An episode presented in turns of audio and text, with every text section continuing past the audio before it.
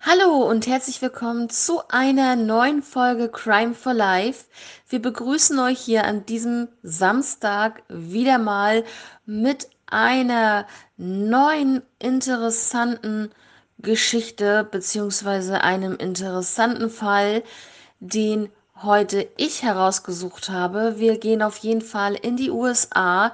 Ich dachte mir, außerhalb Deutschlands wäre das mal wieder ähm, ja, auch mal wieder interessant. Und hallo Denise jetzt erstmal. Ja, hallo ihr Lieben und hallo Kathi. Ja, ich freue mich äh, schon sehr auf deinen Fall. Ich bin da schon sehr gespannt, was du uns diesmal vorstellst. Ich finde ja diese Fälle aus dem Ausland äh, immer sehr spannend, die du uns da vorstellst. Dann kannst du gerne loslegen.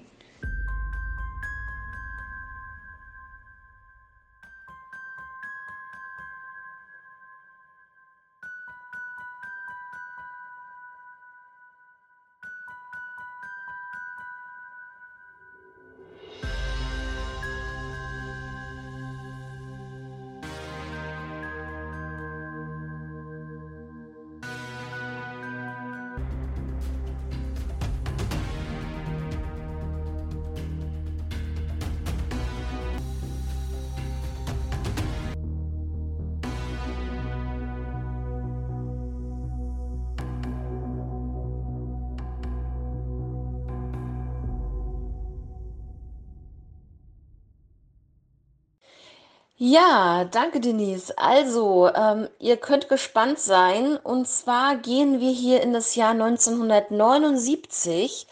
Es geht hier um Tammy Jo Alexander. Sie wurde am 2. November 1963 in Atlanta, Georgia geboren und zog dann später nach Brooksville in Florida. Und sie ging dann dort, wie andere Teenager natürlich, auf eine Highschool. Tammy Jo hatte auch eine Halbschwester, die hieß Pamela. Und diese glaubte viele Jahre später, dass Tammy Jo freiwillig verschwunden ist. Tammy Joes leiblicher Vater war nicht mehr in ihrem Leben anwesend und ihre Mutter war süchtig nach verschreibungspflichtigen Medikamenten, war sehr labil und hatte ähm, dadurch auch viele Wutanfälle und auch Selbstmordgedanken. Ja, ihre Mutter Barbara Jenkins, so hieß sie, arbeitete als Kennerin an einer Raststätte. Tammy Joe rannte oft von zu Hause weg, also das ähm, ist halt schon des Öfteren passiert, dass sie dann einfach so ähm, abgehauen ist. Und eine Freundin erzählte, dass sie oft mit Truckern per Anhalter unterwegs war. Da würde ich jetzt einfach mal sagen, Red Flag, ja, Warnstufe 10 oder keine Ahnung. Das ist auf jeden Fall sehr, sehr, sehr gefährlich. Und das haben die Teenager natürlich nicht nur zur damaligen Zeit, Ende der 70er Jahre gemacht, sondern eigentlich in jedem Zeitalter, sage ich mal, in jedem Jahrzehnt gab es ähm, Anhaltergeschichten, sage ich mal. Und ja, also das ähm, hört sich schon mal nicht gut an. Diese Freundin erzählte auch, dass sie zusammen bis nach Kalifornien geflüchtet sind, geflohen sind, wie auch immer, oder gefahren. Ähm, ja, die Freundin rief dann aber die Eltern an Wohl bemerkt, äh, wie gesagt, sie sind von Florida nach Kalifornien gereist per Anhalter. Und die Eltern der Freundin bezahlten dann Flugtickets für die Mädchen, damit sie wieder nach Florida zurückreisen konnten. Also das finde ich ja schon wirklich äh, sehr krass äh, in dem Alter. Also sie könnten ja noch nicht so alt gewesen sein. Die Mutter Barbara Jenkins starb am 17. Januar 1998 mit 56 Jahren. Mm, in ihrem Nachruf wird äh, Tammy Joe als verstorbene Tochter aufgeführt und ähm, mittlerweile waren dann halt auch ähm, knapp 20 Jahre vergangen. Ihre Halbschwester Pamela hoffte immer noch, dass Tammy sich irgendwo ein neues Leben aufgebaut hat und zufrieden und glücklich ist. Und ja, also sie hielt daran auf jeden Fall fest. Als Tammy Jo verschwand, war sie 16 Jahre alt. Und ähm, was soll ich euch sagen? Am 10. November 1979 fand ein, ein Bauer in Caledonia, New York, eine Leiche. Und ähm, ja, eine unbekannte Leiche wohl bemerkt. Der Bauer sah aus der Entfernung eine rote Kleidung in seinem Feld und ähm, wollte dann halt mal gucken gehen, was das äh, ist, warum irgendwas Rotes in seinem Feld liegt. Und ja, da fand er dann diese unbekannte Leiche. Sie war vollständig bekleidet und hatte auch ähm, keine Anzeichen eines sexuellen Übergriffs. Aber was hier interessant ist, die ähm, Leiche wies Schusswunden auf. Okay, das ist schon heftig, ne, was du jetzt schon erzählst. Ähm, also ich würde mich gar nicht trauen, auch so Trucker, ne, ich weiß nicht, äh, da einzusteigen. Ähm, wer weiß, äh, ne, es gibt ja genug Leute, was wir jetzt schon in den letzten Fällen hatten, weiß nicht, was für Leute das sind, bei denen du einsteigst und dann auch mit noch mit Truckern da, äh, da zu trampen und irgendwo abzuhauen, also weiß ich nicht. Es ist äh, sehr heikel, sowas. Ja, also jetzt möchte ich auch eine Triggerwarnung ausbringen. Wer das nicht so verkraftet, der scrollt einfach jetzt weiter, weil es kommen jetzt noch so ein paar Informationen, die natürlich wirklich sehr, sehr ähm, brutal und unschön sind. Ja, dann mache ich jetzt mal weiter. Wie ich schon erwähnte eben, ähm, gab es an der Leiche Schusswunden und zwar am Kopf, über dem rechten Auge und einmal am Rücken. Das muss wohl ein Überraschungsangriff gewesen sein, laut der Polizei, laut den Ermittlern. Um, sie hat, ähm, also die, sie war ja vollständig bekleidet und die Taschen waren nach außen gekehrt und die Polizei meinte, dass man so zeigen wollte, dass äh, ihr Ausweis entfernt wurde. Wie man jetzt darauf kommt, mit diesen Taschen nach außen gekehrt und ja, hier, ich habe jetzt den Ausweis äh, entnommen, fand ich jetzt ein bisschen eigenartig, aber okay, das, äh, das sind Profis, äh, das müssen die ja wissen. Ja, also der Kopfschuss muss an der Straße stattgefunden haben, da man auf der Straße auch Blutflecke fand oder einen Blutfleck. Danach hat man diese weibliche Person ins Maisfeld gezerrt und dort in den Rücken geschossen. DNA-Spuren waren leider nicht mehr vorhanden, da es äh, zu dieser Zeit wirklich sehr, sehr viel regnete und natürlich diese Spuren dann einfach weggewischt hat. In dem Sinne. Ja, ähm, da diese weibliche Leiche in Kaledonien gefunden oder Caledonia gefunden wurde, wurde sie als Caledonia Jane Doe betitelt oder Callie Doe. Ähm, ja, Jane Doe wissen wir und John Doe wissen wir auch, was das zu bedeuten hat, aber ich sage es trotzdem nochmal, eine nicht identifizierte weibliche Leiche wird Jane Doe genannt, eine äh, nicht identifizierte männliche Leiche John Doe. Zur Beschreibung der Leiche, diese Leiche war weiblich, zwischen 13 und 19 Jahre alt, ungefähr zwischen 1958 und 67 geboren, 1,60 Meter groß, 54 Kilo. Braune Augen, welliges, hellbraunes Haar, Zehennägel mit korallfarbenen Lack lackiert, braun gebrannt, vermutlich aus den Südstaaten. Sie hatte Akne im Gesicht und auf der Brust äh, besaß Sommersprossen. Die Zähne hatten keine Füllungen, was auch sehr interessant ist. Und auch die Weisheitszähne waren nicht durchbrochen, so wie man das nennt. Sie hatte eine Blutgruppe A. Wenige Stunden vor dem Tod dieser weiblichen Person hat sie wohl Dosenessen gegessen, so laut der Gerichtsmedizin. Das heißt, Mais, Kartoffeln, also auch in Amerika gibt es Kartoffeln in Dosen, ja, habe ich auch schon mal gehört, und gekochten Schinken. Vielleicht war sie in einem Diner im nahegelegenen Lima, so hieß der Ort. Denn eine Kellnerin sah Jane Doe mit einem unbekannten Mann.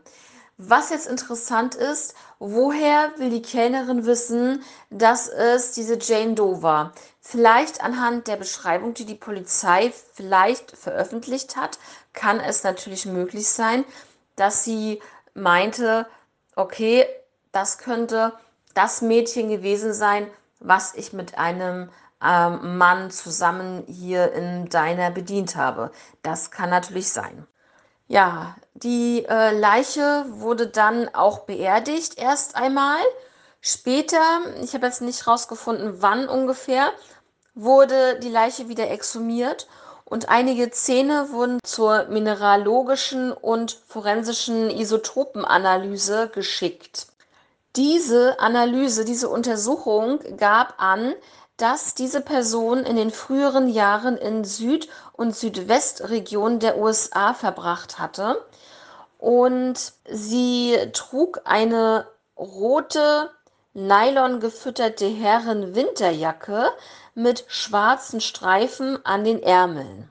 Es gab auch ein Innenlabel, das ähm, ähm, wurde betitelt als Auto Sports Products Incorporated, also INC Inc. Sie hatte auch blaue Kniestrümpfe an, einen weißen BH in Größe 32C. Zumindest jetzt ähm, ist das die Größe in den USA, ja. Und ein blaues Höschen. Sie hatte braune Schuhe mit geriffelten Sohlen an. Und was auch ganz interessant war und hervorstach, sie hatte eine silberne Halskette um, die ähnlich wie, die, wie der Schmuck der Ureinwohner war. Und das heißt, es war so selbstgemachter Schmuck. Und äh, ja, das war auf jeden Fall äh, sehr interessant.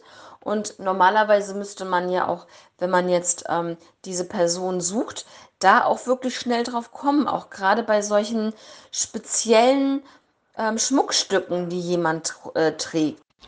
Oder ähm, das äh, Mädchen war öfters mal da und dadurch kannte sie die Kel also kannte die Kellnerin das Mädchen ähm, und wusste, wer sie ist. Weil wenn sie ja öfters ähm, da abgehauen ist, kann ich mir auch gut, gut vorstellen, dass sie da öfters da in diesem ähm, Restaurant dann war. An der vorderen Gürtelschlaufe in der Hose hatte diese weibliche Person zwei Metallschlüsselanhänger in Form eines Herzens mit der Aufschrift Wer den Schlüssel hält, kann mein Herz öffnen. Ja, also das, ähm, ich guck mal, ob ich da ähm, das Foto hochladen kann dass ihr da mal eine Vorstellung habt, wie das Ganze aussieht. Und äh, mit dem Schmuck und mit diesen Schlüsselanhänger. Was auch noch interessant ist, dass dieser Schlüsselanhänger an der New York State Thruway nur verkauft wurde. Das heißt, dass diese weibliche Person mit ihrem Mörder auf dieser Route gewesen sein muss und er das wohl für sie gekauft hat. Also es ist irgendwie alles verworren, finde ich. Aber das erstmal zu dem Schmuck.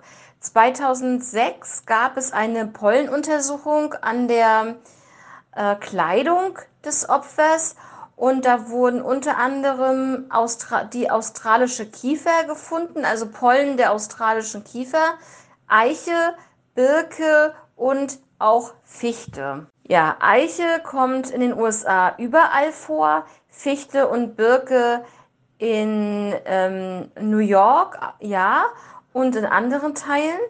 Und die Fichte und die Birkenpollen stammten aus der Gegend ähm, von Kalifornien und zwar aus diesem Berggebieten. Die australische Kiefer kommt wohl aus der Region San Diego, San Francisco und San Luis äh, Obispo. Aber das ist alles nur eine Vermutung. Man weiß ungefähr, wo diese Pollen herkommen ähm, oder beziehungsweise wo die äh, Bäume ja wachsen, stehen, wie auch immer. Und deswegen ist das halt so diese grobe Vermutung.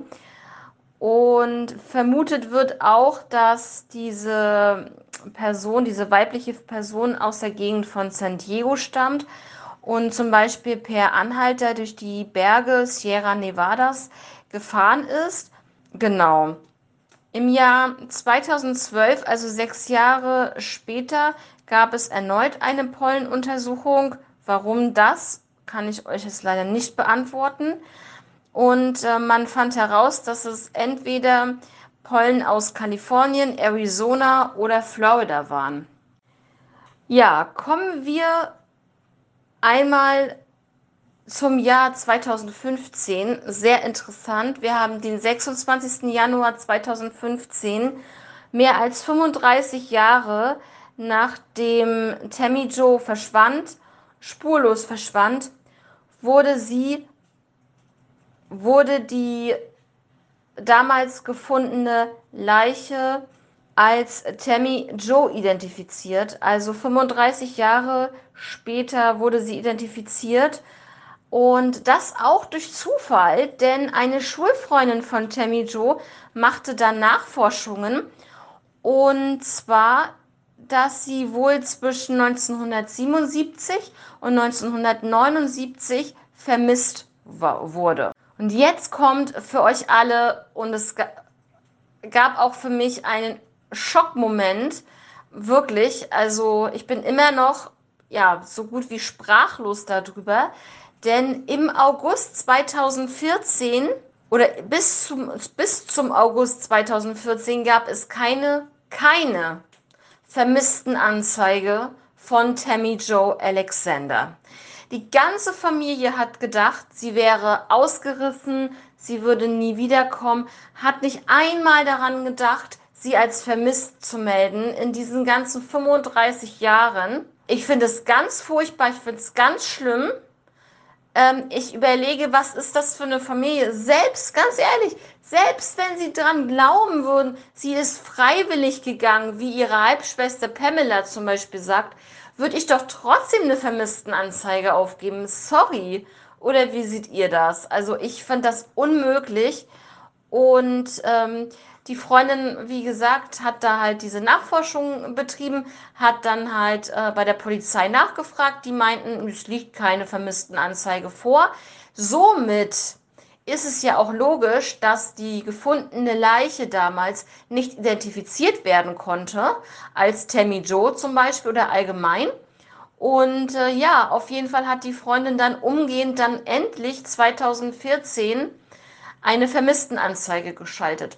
Und nur so kam man dann auf die Spur, dass diese äh, unidentifizierte Leiche Tammy Joe Alexander sein könnte. Denn äh, ja, was ich noch nicht erwähnt hatte, ein Künstler hat auf einer Seite für vermisste Personen Porträts gezeichnet und auch Alterungszeichnungen ähm, gemacht ähm, äh, für vermisste Personen. Und da kam das dann irgendwie so zustande, dass dieser Künstler dann auf diesem, also 2014 dann auf den neuen Eintrag über den äh, vermissten Fall Tammy Joe Alexander äh, aufmerksam geworden ist und er dann irgendwie ein Porträt gezeichnet hatte und dann gab es wohl einen Treffer. Genau, er schickte eine Mail dann an das Sheriff Office und die Polizei arrangierte daraufhin eine DNA-Probe ähm, von der Halbschwester mit der unbekannten Leiche und ja, was soll ich euch sagen? Im Januar 2015, ich habe es ja schon gesagt, dass sie identifiziert wurde, äh, gab es dann diese Übereinstimmung der DNA.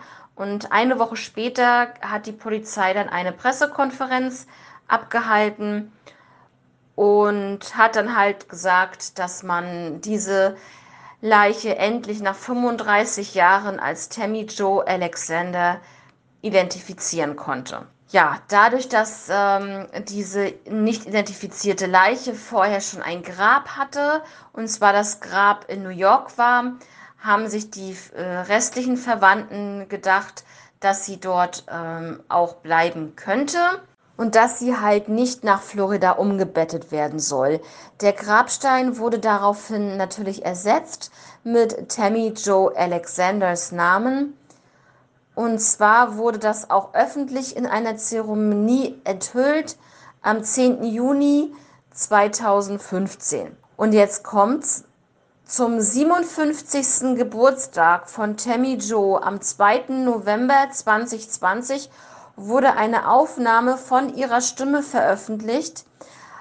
Diese Aufnahme hatte sie ihrem Freund damals auf eine Kassette gespielt und er hat diese all die Jahre aufbewahrt und den Ermittlern übergeben und somit konnte die, ihre Stimme dann veröffentlicht werden.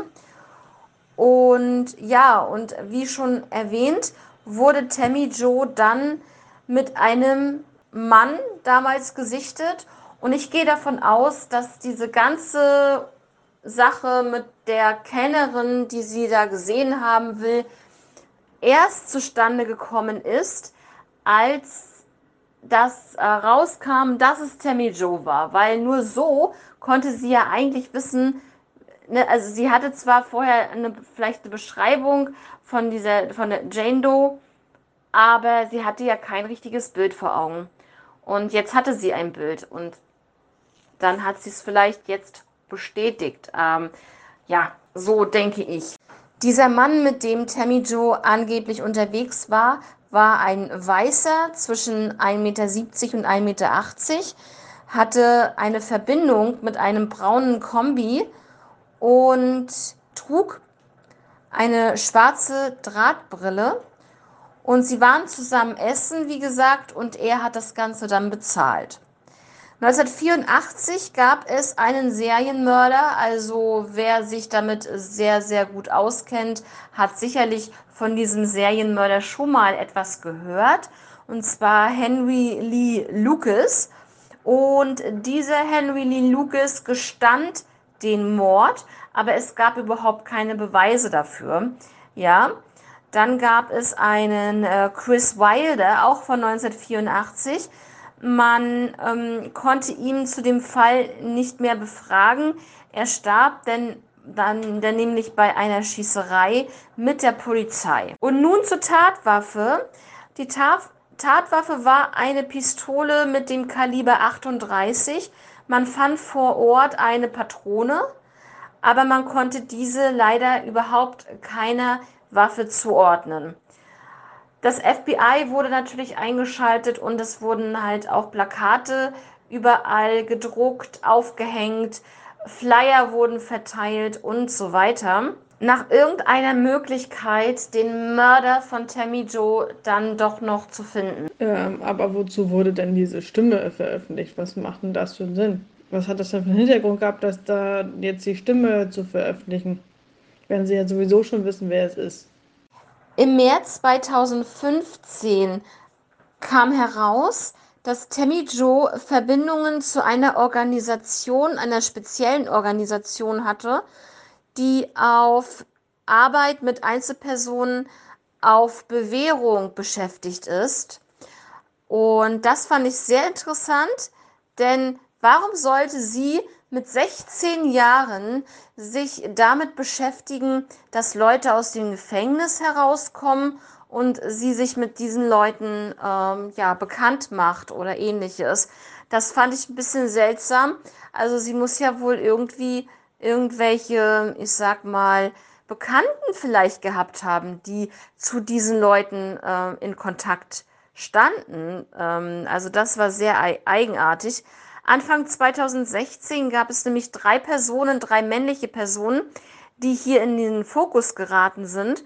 Man hat ihnen natürlich auch DNA entnommen, aber ähm, es gab hier keinen Treffer. Genau, so sieht es aus. Es gab keinen Treffer. Und ähm, auf ihrer Kleidung fand man halt männliche DNA. Äh, wenn er den Mord gestanden hat, wozu brauchen sie denn noch Beweise?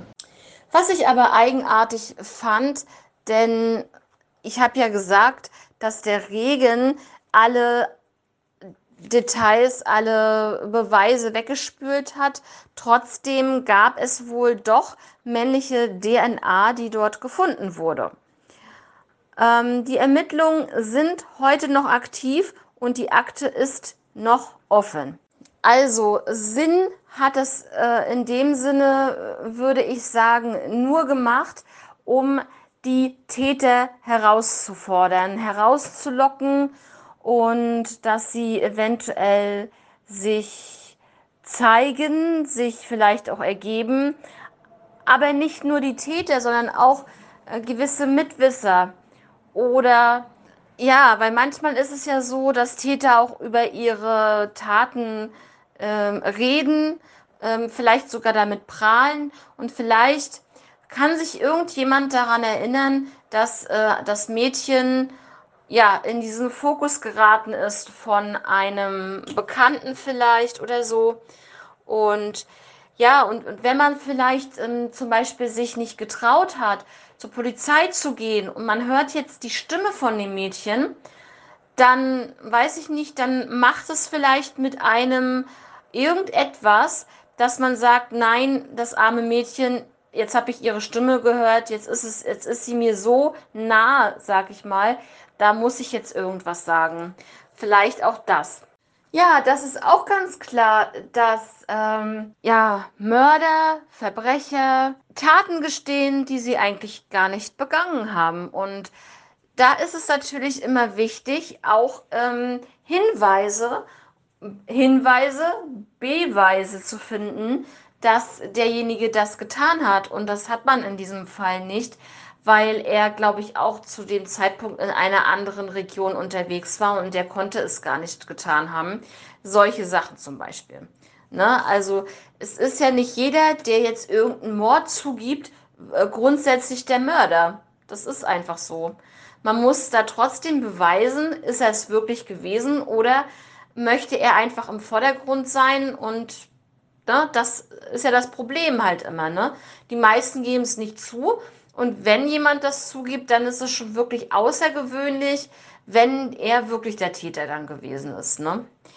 Ja, also das FBI hatte die Belohnung in diesem Fall auf 20.000 Dollar gesetzt. Ja, der Mord an Tammy Joe Alexander ist jetzt bereits 43 Jahre her und ähm, ja, die Familie äh, natürlich versucht damit klarzukommen und hat nach 35 Jahren dann endlich die Gewissheit, dass Tammy Joe dann wirklich nicht mehr zurückkommen kann und nicht zurückkommt und ähm, was halt wirklich schrecklich ist, man hat ja natürlich immer noch so einen Gedankengang, dass sie ja irgendwann vor der Tür wieder steht oder ähm, ja, so in der Art.